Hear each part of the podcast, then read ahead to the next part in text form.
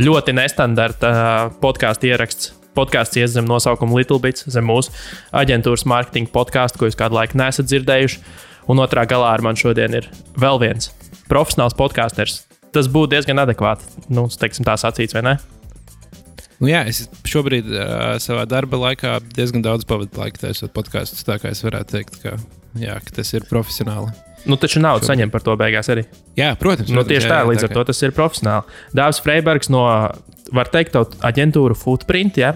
Jā, Jūs nu, esat mēs joprojām esat mēs- Footprint. Mēs vairāk mēģinām sevi pozicionēt kā studiju. Studija Footprint. aģentūra. Jā. Uh, vairāku podkāstu autors, uh, producents, uh, hosts. Bija vaļā, protams, Latvijas slavenākais podkāsts, kā es saku, tas ir viennozīmīgi Latvijas lielākais podkāsts šobrīd. Nu, tagad, kad pēdējā pilīte ir uh, nozudusi, tad, jā, man liekas, tā ir, varētu arī būt. Nu, tur, ir- tur baigi jāskatās, jo nu, kaut kādas, domāju, karstas, karstas arī ir pietiekami daudz. Uh, bet tās kaut kāda nišas podkāsts, un šis, šis, šī gadījumā, jā, tas ir laikam. Nē, nē, es pieticīgs. Jums visticamāk ir nu, teiksim, tā, tādiem podkāstiem, podkāstiem, kas nav interneta raidījumi vai YouTube šovi. Nu, Jums, man liekas, ka ir vis tāda lielākā un lojālākā auditorija un visvairāk Patreon atbalstītāji. Nu, cilvēki, kas ir gatavi par to saturu arī naudu maksāt. Jā, Pat- Patreons īstenībā varētu būt kaut kāds labs indikators. Jo, ja cilvēki ne tikai gatavi noklausīties vienu vai vairākas epizodes, bet viņi ir gatavi maksāt katru mēnesi, tad jau laikam tā auditorija ir pietiekami lojāla. Nu, ot, vai tu esi atbildīgs pilsonis un šobrīd atrodies mājās, vai tomēr tu esi darbā? Uh, es esmu mājās, bet tur to, ar to darba, darba lietu tāda, ka nu, es kopā ar Ievu esmu mājās.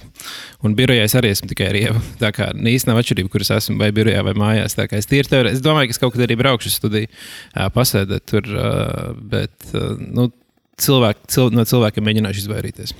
Nu, galvenais ir sabiedrisko nebraukt. Jo tad jau, nu, man tā nostāja ir arī, ja šobrīd esmu mājās, būšu ilgi mājās. Bet tā nostāja tāda, ja tev ir mājas darbs, mājas darbs, un tev tur ir limitēts cilvēku lokus, kas arī to neizplatīja tālāk, nu, tad teorētiski gan jau, ka to var kaut kā menedžēt. Bet, nu, zin kā, tas katra paša atbildība, bet tas, ko es gribēju parunāt, ir, kā ir būt podkāstiem šajos grūtajos juku laikos. Jo, nu, kā tu zini, es mēdzu veidot podkāstu par NBA basketbolu. nu, jā, tev varētu būt grūtāk. Um, nu, jā, jo ne, man liekas, ka ir īstenībā podkāstiem vienkārši labs brīdis. Ir, ja cilvēkiem ir daudz laika mājās, un viņi fonā labprāt uzliek klausīties, kā kāds cilvēks parunā, kaut kādu kompāniju, kaut kādu mazu socializēšanās simulāciju sev, sev uztaisīt. Tā kā es pieņemu, ka Man liekas, ka podkāstiem šis ir ies, nu, tāds labs iespēja laiks, uh, lai parādītos. Un redz, mēs arī varam katrs sēdēt mājās un tomēr ierakstīt podkāstu. Es nezinu, kā tas strādā. Ir trīs vai četriem cilvēkiem, kas mēģinātu vienā sazvanā to darīt. Tas varētu būt daudz grūtāk. Bet divi tā, man liekas, tu jau diezgan mierīgi arī to vari darīt no šādā formātā. Nē, darīt var, bet redz, tas ir tas, par ko mēs atduramies. Ir, nu, tas pārsvarā tiek darīts visticamāk entuziasma. Nu, e- mēs to darām entuziasma vadīti. Jo mans jautājums šeit ir, nu, kā mēs esam tomēr mārketinga podkāstā, un mēs sev pieteicām kā profesionāls podkāsters, kas nu, normālos apstākļos par to saņem kaut kādu naudu. Tad šobrīd kurš par to maksās un kāpēc, lai kāds par to maksātu? Un tad ir tie divi ceļi, ko es redzu.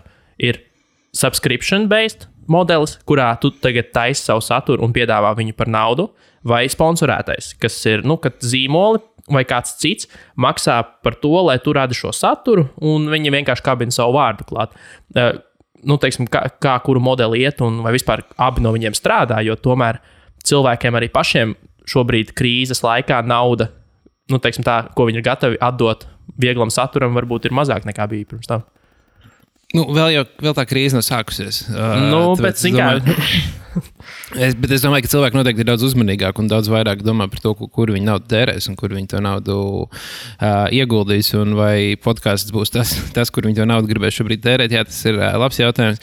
Zīmoliem noteikti kaut kādai daļai zīmoliem šis ir laiks, kurā viņiem vajadzēs meklēt jaunus kanālus un jaunus veidus, kā uzrunāt savu auditoriju. Un iespējams, podkāsts ir tieši, tieši laba vieta, kurā, kurā to izmantot.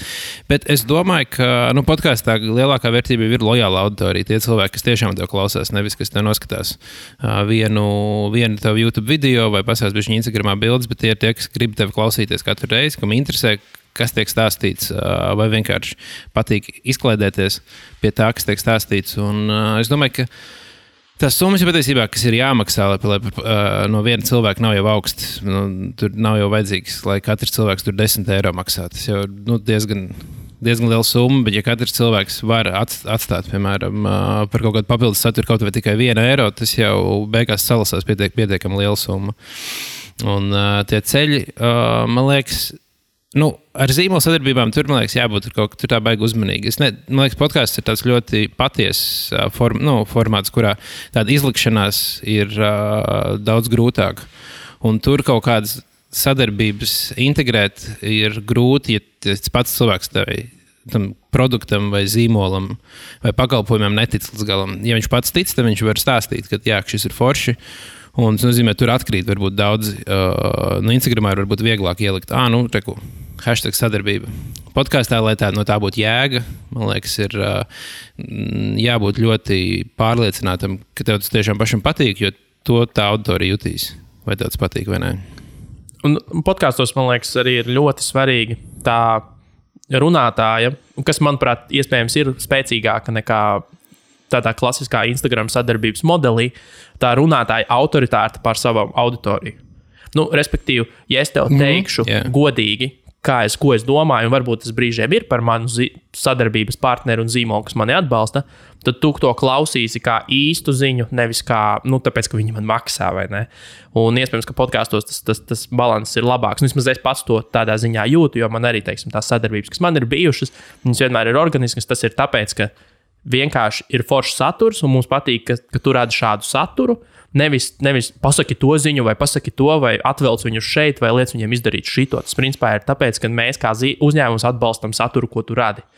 Un tad tā auditorija savā jā, ziņā jā. arī kļūst ļoti. Nu, viņa ir lojāla, un viņa ir saprātīga, un viņa klausās tavā viedoklī patiesībā, nevis tāpēc, ka kāds tev par viņu ir samaksājis. Un, un tas, man liekas, ir tā podkāstu. Nu, nu tā, teiksim, tā jā, tas, tas, man liekas, tas, tas ir beigas svarīgi. Jā, ka, nu, jo, ja, ja zīmols gribēs sadarboties ar, ar podkāstu veidotājiem un pateikt, tā, tad jums jāpasaka šis, šis, šis, ka šis ir uh, tik foršs un tik foršs, un tas ir jādara šādā te tad nu, visticamāk tur pazudīs tas ticamības moments, tie cilvēki, kas klausīsies, vienkārši sapratīs, ka tā ir reklāma, par to tiek maksāts, un viņi vienkārši ignorēs to. Um, tajā brīdī, liekas, tas, jā, tas, tas labāks, daudz labāks un iedzīgāks pieejams ir, ka zīmols atrod kaut ko, kas viņam patīk, un viņi atbalsta. Un tad, tad apsēžās kopā uh, satura veidotāji ar zīmolu un domā, kā mēs ar jūsu mārketinga budžetu varam uztaisīt kaut ko foršu, kas būs forši gan mūsu klausītājiem, gan mums pašiem. Un, un tas veidos jūsu tēlu, kā mūsu, mūsu klausītāju acīs, kā foršu uzņēmumu. Un tas ir pieejams, kas man liekas, nu, es nezinu, vai mēs esam kā, kā mārketinga sabiedrība izaugusi līdz tam, lai, lai tas varētu notikt tādā formā. Bet nu, es domāju, ka ir jau pietiekami daudz progresīvu uzņēmumu, kas tā domā. Uh, Bet tas vecais klasiskais formāts, kurā jā, mēs, mēs gribam nopirkt reklāmu, tavā podkāstā ir uh, noteikti tas, kas, kas pir, pirmais nāk prātā un ko cilvēki. Uh, Mārtiņa vadītāji pirmo iedomājās, kad viņi domā par uh, podkāstu atbalstīšanu. Un, un cik, cik būs klausījumi, cik ir klausījumi un YouTube views? Jā, jā, jā. jā. Nu, jā un, un tas man arī, man, piemēram, uh, YouTube ir baigi vērtīgs kanāls, kurā likt vienkārši, lai uzskačātu skaitļus. Jo tur būs vairāk uh, klausījumu, bet, piemēram, ja salīdzinu, es pēc, pēc visiem podkāstiem, kuriem esmu analizējis datus, ja salīdzinu Apple uh, podkāstos, cik ilgi cilvēki klausās vienu podkāstu, un YouTube. Tad YouTube parasti, ja tas ir stundu garš podkāsts, tas ir kaut kādas 20, nu, 10 līdz 20 minūtes vidējais klausījums. Uh, tad uh, iTunes tie ir parasti 80-90% no epizodes. Tas gan arī jau ir 40-50 minūtes.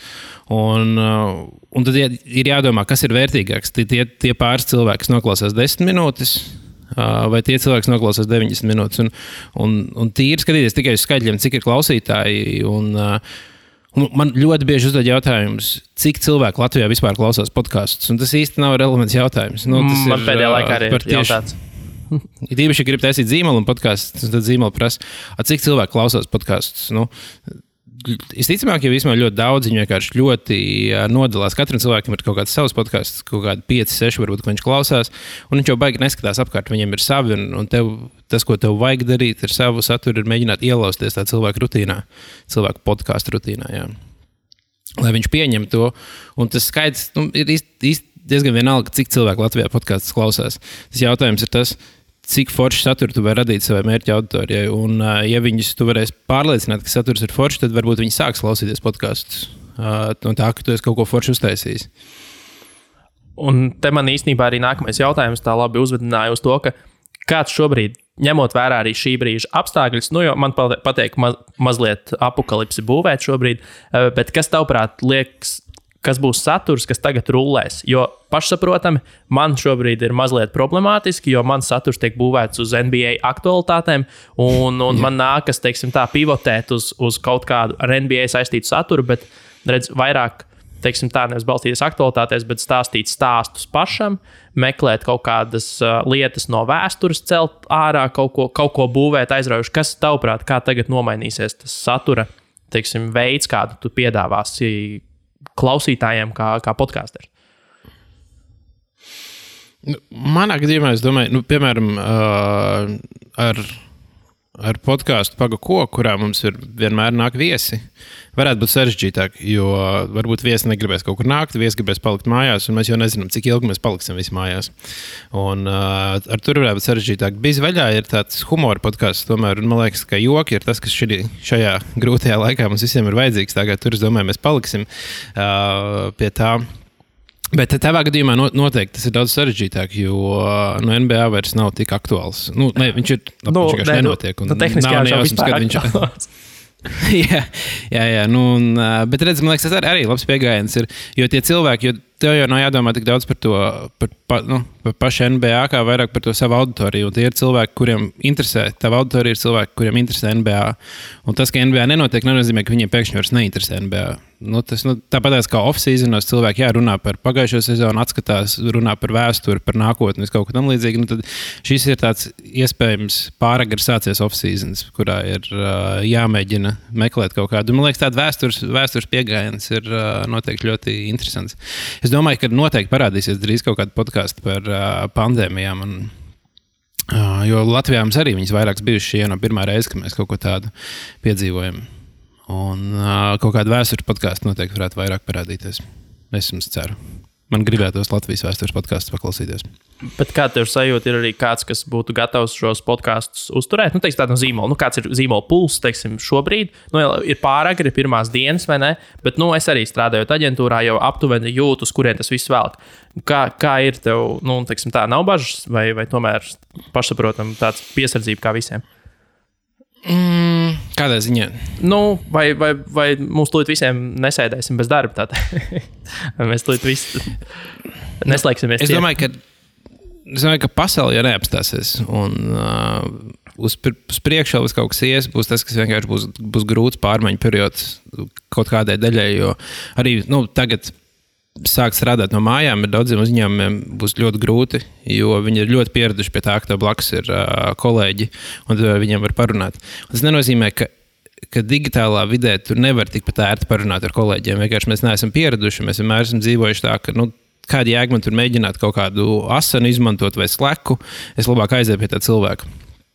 Šobrīd uh, būs vienkārši būs jāpierod un jāiemācās mums izmantot visādi digitālai rīki, lai to komunikāciju pēc iespējas efektīvāk veiktu.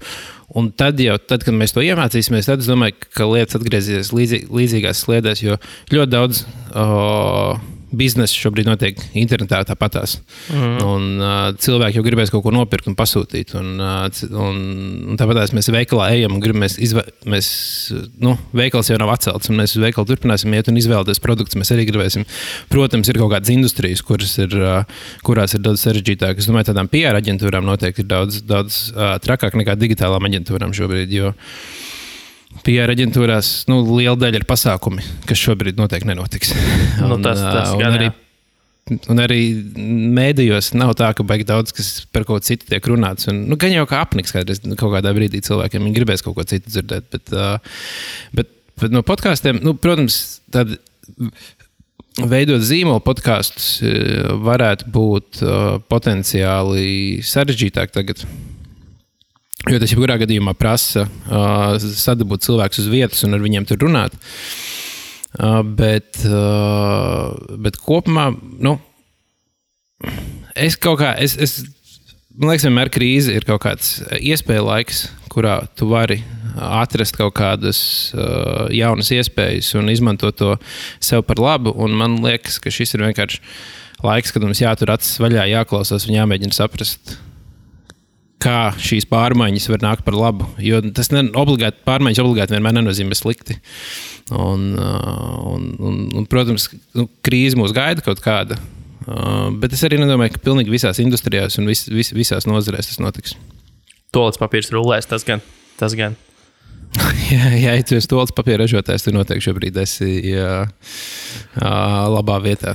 Tāpēc, kā piemēram, visticamāk, arī kaut kāda hand sanitizeru ražotāji nedomā, ka šobrīd ir krīze. Viņiem no, Nē, nu labi, arī sāksies. visiem. Tomēr Rīgā, Maksimā, visiem pārējiem jau arī būsim godīgi, viņiem biznesa šobrīd rulē uz urā. Ka arī nu, cīniski, bet ir ļoti labs laiks, lai turpināt laist savus reklāmas radio, televīzijā, ko visi šobrīd skatīsies pastiprināt. Īpaši nu, atkarībā no tā, kāda ir tava reitingu pirkšanas metode, piemēram, televīzijā. Ja? Iespējams, tu pat vispār esi pirmai, pirmais rindā, ja tu pēc kaut kādas plānotos reitingus, tu zini, ka būs nenormāli liels pārpildes, jo cilvēks sēž vairāk pie televizora un būtu negudri vispār pārstāt reklamēties. Bet daudz zīmolu to dara, daudz zīmolu teiksim, paļaujas panikai. Un pat īsti savai nišai neatbilstoši vienkārši jau pagaidu piebremzējam, izslēdzam visu ārā. Un, un, un tas arī ir, nu, tas var radīt destabilizēt vispār to situāciju kā tādu. Nu, tieši aģentūra. Īstermiņā, jā, nu, īstermiņā es domāju, ka tagad uh, mēs arī kaut kādas reklāmas, kas mums gāja, mēs apturējām.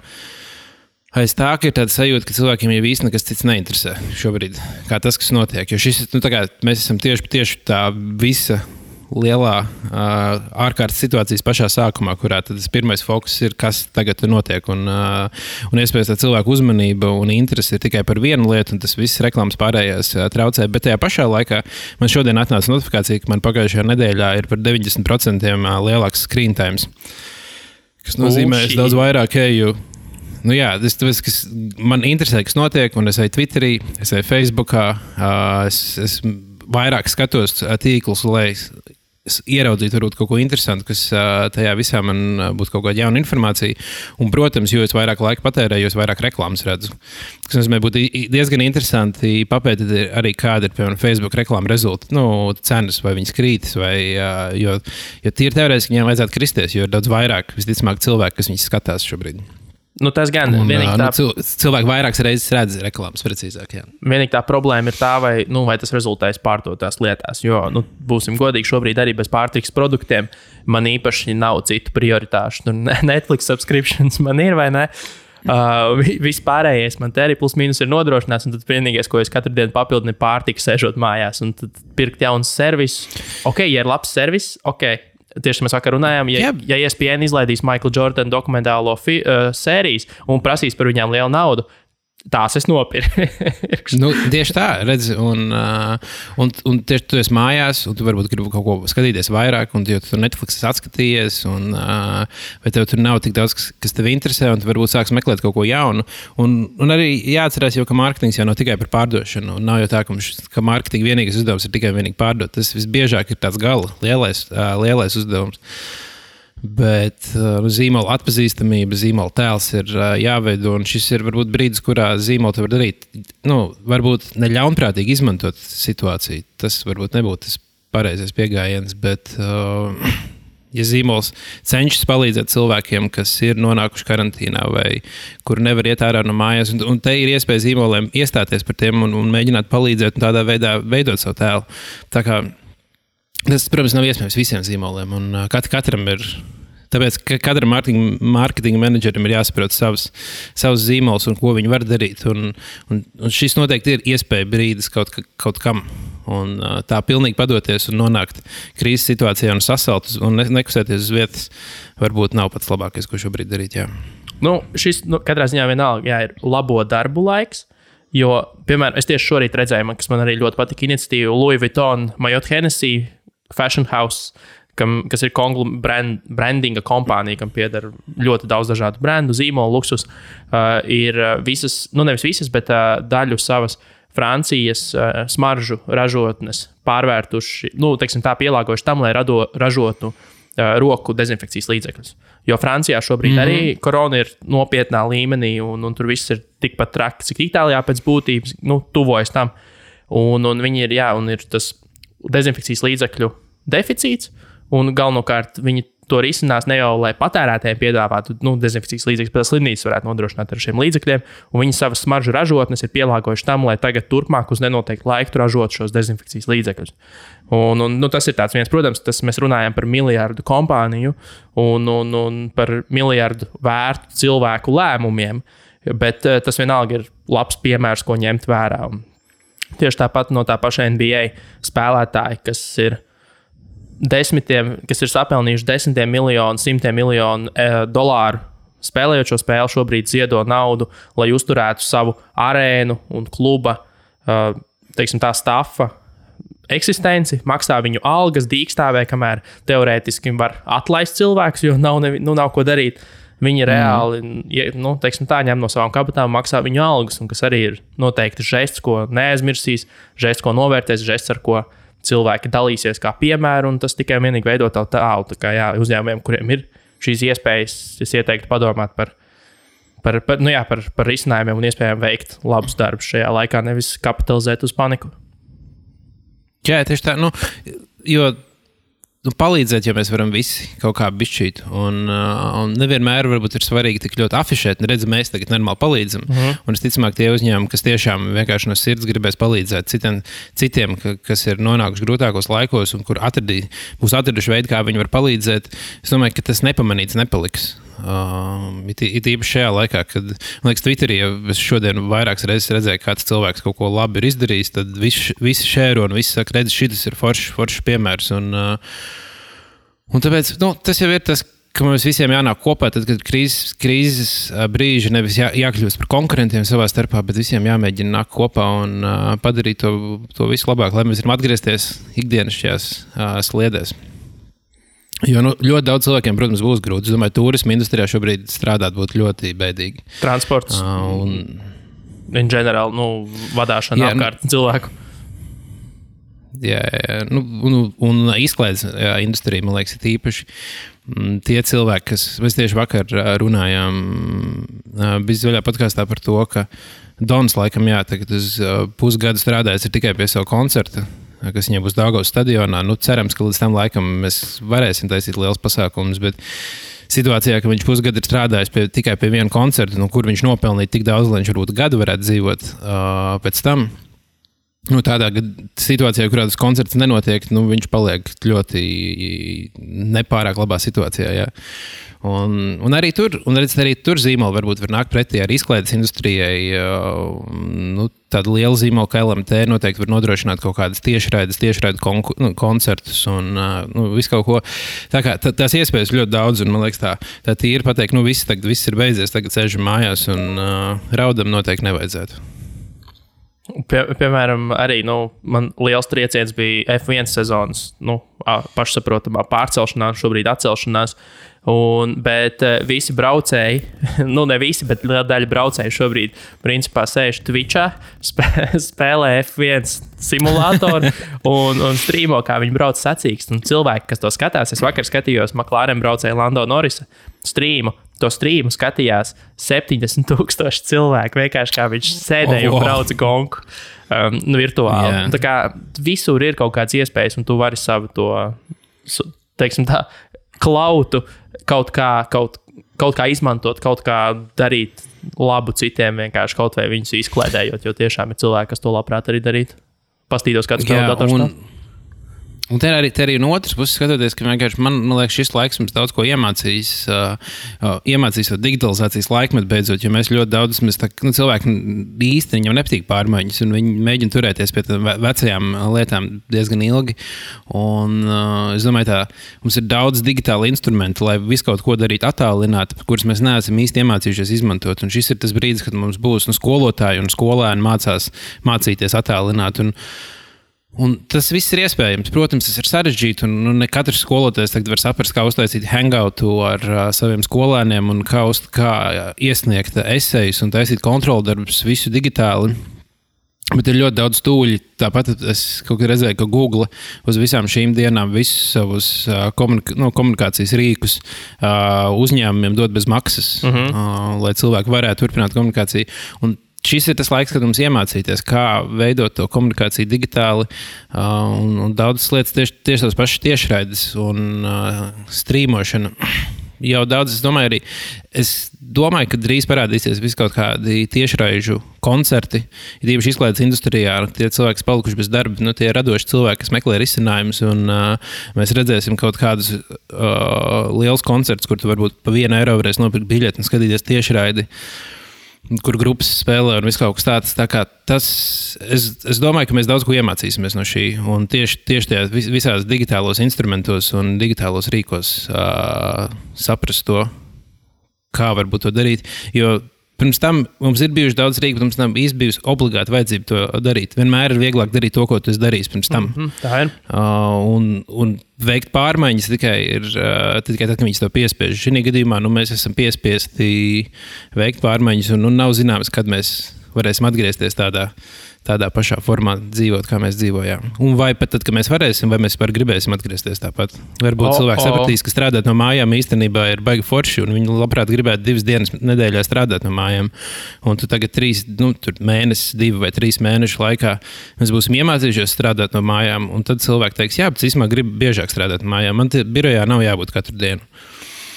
Un tad atkal uzņēmumiem būs jā, jāmainās līdzi un jāmainās līdzi darbiniekiem. Un tie uzņēmumi, kas to nespēs, tiem varbūt būs daudz grūtāk noturēt darbiniekus vai piesaistīt jaunus darbiniekus.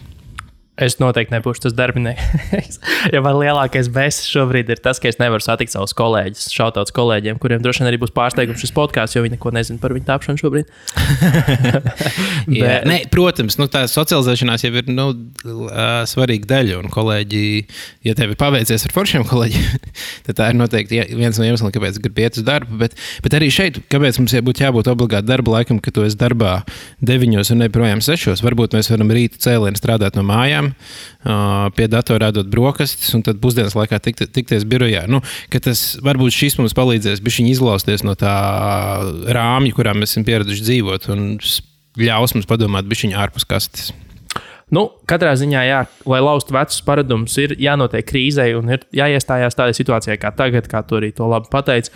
Nu, nu, nu, redzēsim, laiks tikai un vienīgi rādīs. Ne, es nezinu, kā, es esmu divējādās sajūtās par šo visu, jo savā ziņā man jau brīžiem likās, ka mēs pat traku viens no otra atsvešināmies. Un šīs mūsu nu, nosacīta pagaidām vismaz atsvešinās vēl vairāk. Bet, uh, kā jau teicu, kaut kas, kaut kas mainās, kaut kas mirst, kaut kas dzimst un kaut kur, kaut kur parādās jaunas iespējas, jaunas sajūtas un jauni jaun veidi, kā savā starpā in, to interakciju veikt. Un Un bieži vien jau tās lietas arī strādā otrādi. Tagad mēs esam spiesti atsvešināties mazliet, un tad mēs sapratīsim, cik mums īstenībā svarīgi ir tas, tas otrs cilvēks, un cik mums svarīgi ir kolēģi. Mēs sapratīsim, ka nē, šī īstenībā ir īstenībā lielā vērtība, un mēs varbūt pat vairāk gribēsim viņus satikt. Uh, nu, tas, tas var strādāt no, dažādi. Jā. Ļoti sirsnīgs podkāsts. jā. Tā kā jā, tev ir vēl kaut kas, ko tu vēlēsi pateikt? Šajā visā sakarā? Mm. Ko influenceri, kas influenceriem notiks šobrīd? Tagad izsījās pelaus no auzām, ne? Jā, nu tas būs. Tā, tagad viņiem būs grūti. Kā, visu laiku visas vienveidīgas bildes būs jāliek. Nevarēs vairs. Mājās būs trīs stūri, visi būs izpečēti pēc mēneša, un es nezināšu, kur likties vairāk. Bet, nu, cilvēki vairāk var doties uz, uz pie dabas, tur, kur maz cilvēku ir. Man kopumā laikam patīk vairāk uh, mazās cilvēku grupās pavadīt laiku, tāpēc es tādu, liekas, tādu milzīgu diskomfortu nejutīšu šajā. Šajā laikā, bet nu, labi, šīs ir pirmās dienas. Tā kā to pēc, Jā, pēc mēneša mēs varēsim sazināties pēc nedēļas. Jau pēc nedēļas, es domāju, daudz kas būs izkristalizējies. Jā. Nu, ko, paldies, paldies, ka veltīji savu pusstundu šim visam. Bija forši parunāt, pamēģināt jaunas tehnoloģijas, jauno digitalizācijas pieeju, jo šis arī bija mans pirmais attēlinātais podkāsts. Es esmu par to domājis. Es zinu, ka ārzemnieki to daudz dara. Es pats daudz tādus klausos, kur cilvēki nekad nav satikušies un taisa podkāsts. Šis bija tāds interesants pieredze. Nu, tāpēc, mums, nu... mums jau atkal. Jā, mēs jau atkal dzīvojam, dzīvojam tādā nu, Rīgā, ka visticamāk, visi cilvēki, ar kuriem tu gribi taisīt podkāstu, nu, visticamāk, viņi ir vai nu regulāri ir Rīgā, vai viņi dzīvo Rīgā. Tas nozīmē, ka satikties ar viņiem ir vieglāk. Un Amerikā, nu, kas ir, uh, kur notiek diezgan regulāri šī attēlinātā sazvanīšanās un podkāstu veidošana, ir, uh, nu, tur tas vienkārši ir kā vajadzība. Tur iespējams tas cilvēks, ar kuru tu gribi sarunāties, viņš tavā pilsētā nekad nav bijis un iespējams arī nekad nebūs. Uh, tāpēc viņiem, viņi meklē risinājumus un to izdara. Nu, mums beidzot ir pienācis brīdis, kad arī mēs šo varam pamēģināt. Jo nu, man noteikti nav grūti vienkārši piezvanīt un te parunāt. Un, ja mēs to varam ierakstīt kā podkāstu, tas ir uh, super vienkārši. Nu, un... Ceru, kamēr valdība neslēdz internetu un, un neiestājas karstāvokli. nu, tad, Nu, tad, jā, tad, tad, tad varētu tad būt. Mēs mūžus kodā. nu, labi, yeah. paldies, paldies, tev, paldies tev par zvanu, paldies tiem, kas klausījās, un tad jau tiekamies kādā citā reizē. Tev vai pīsā. Jā, labi. Čau!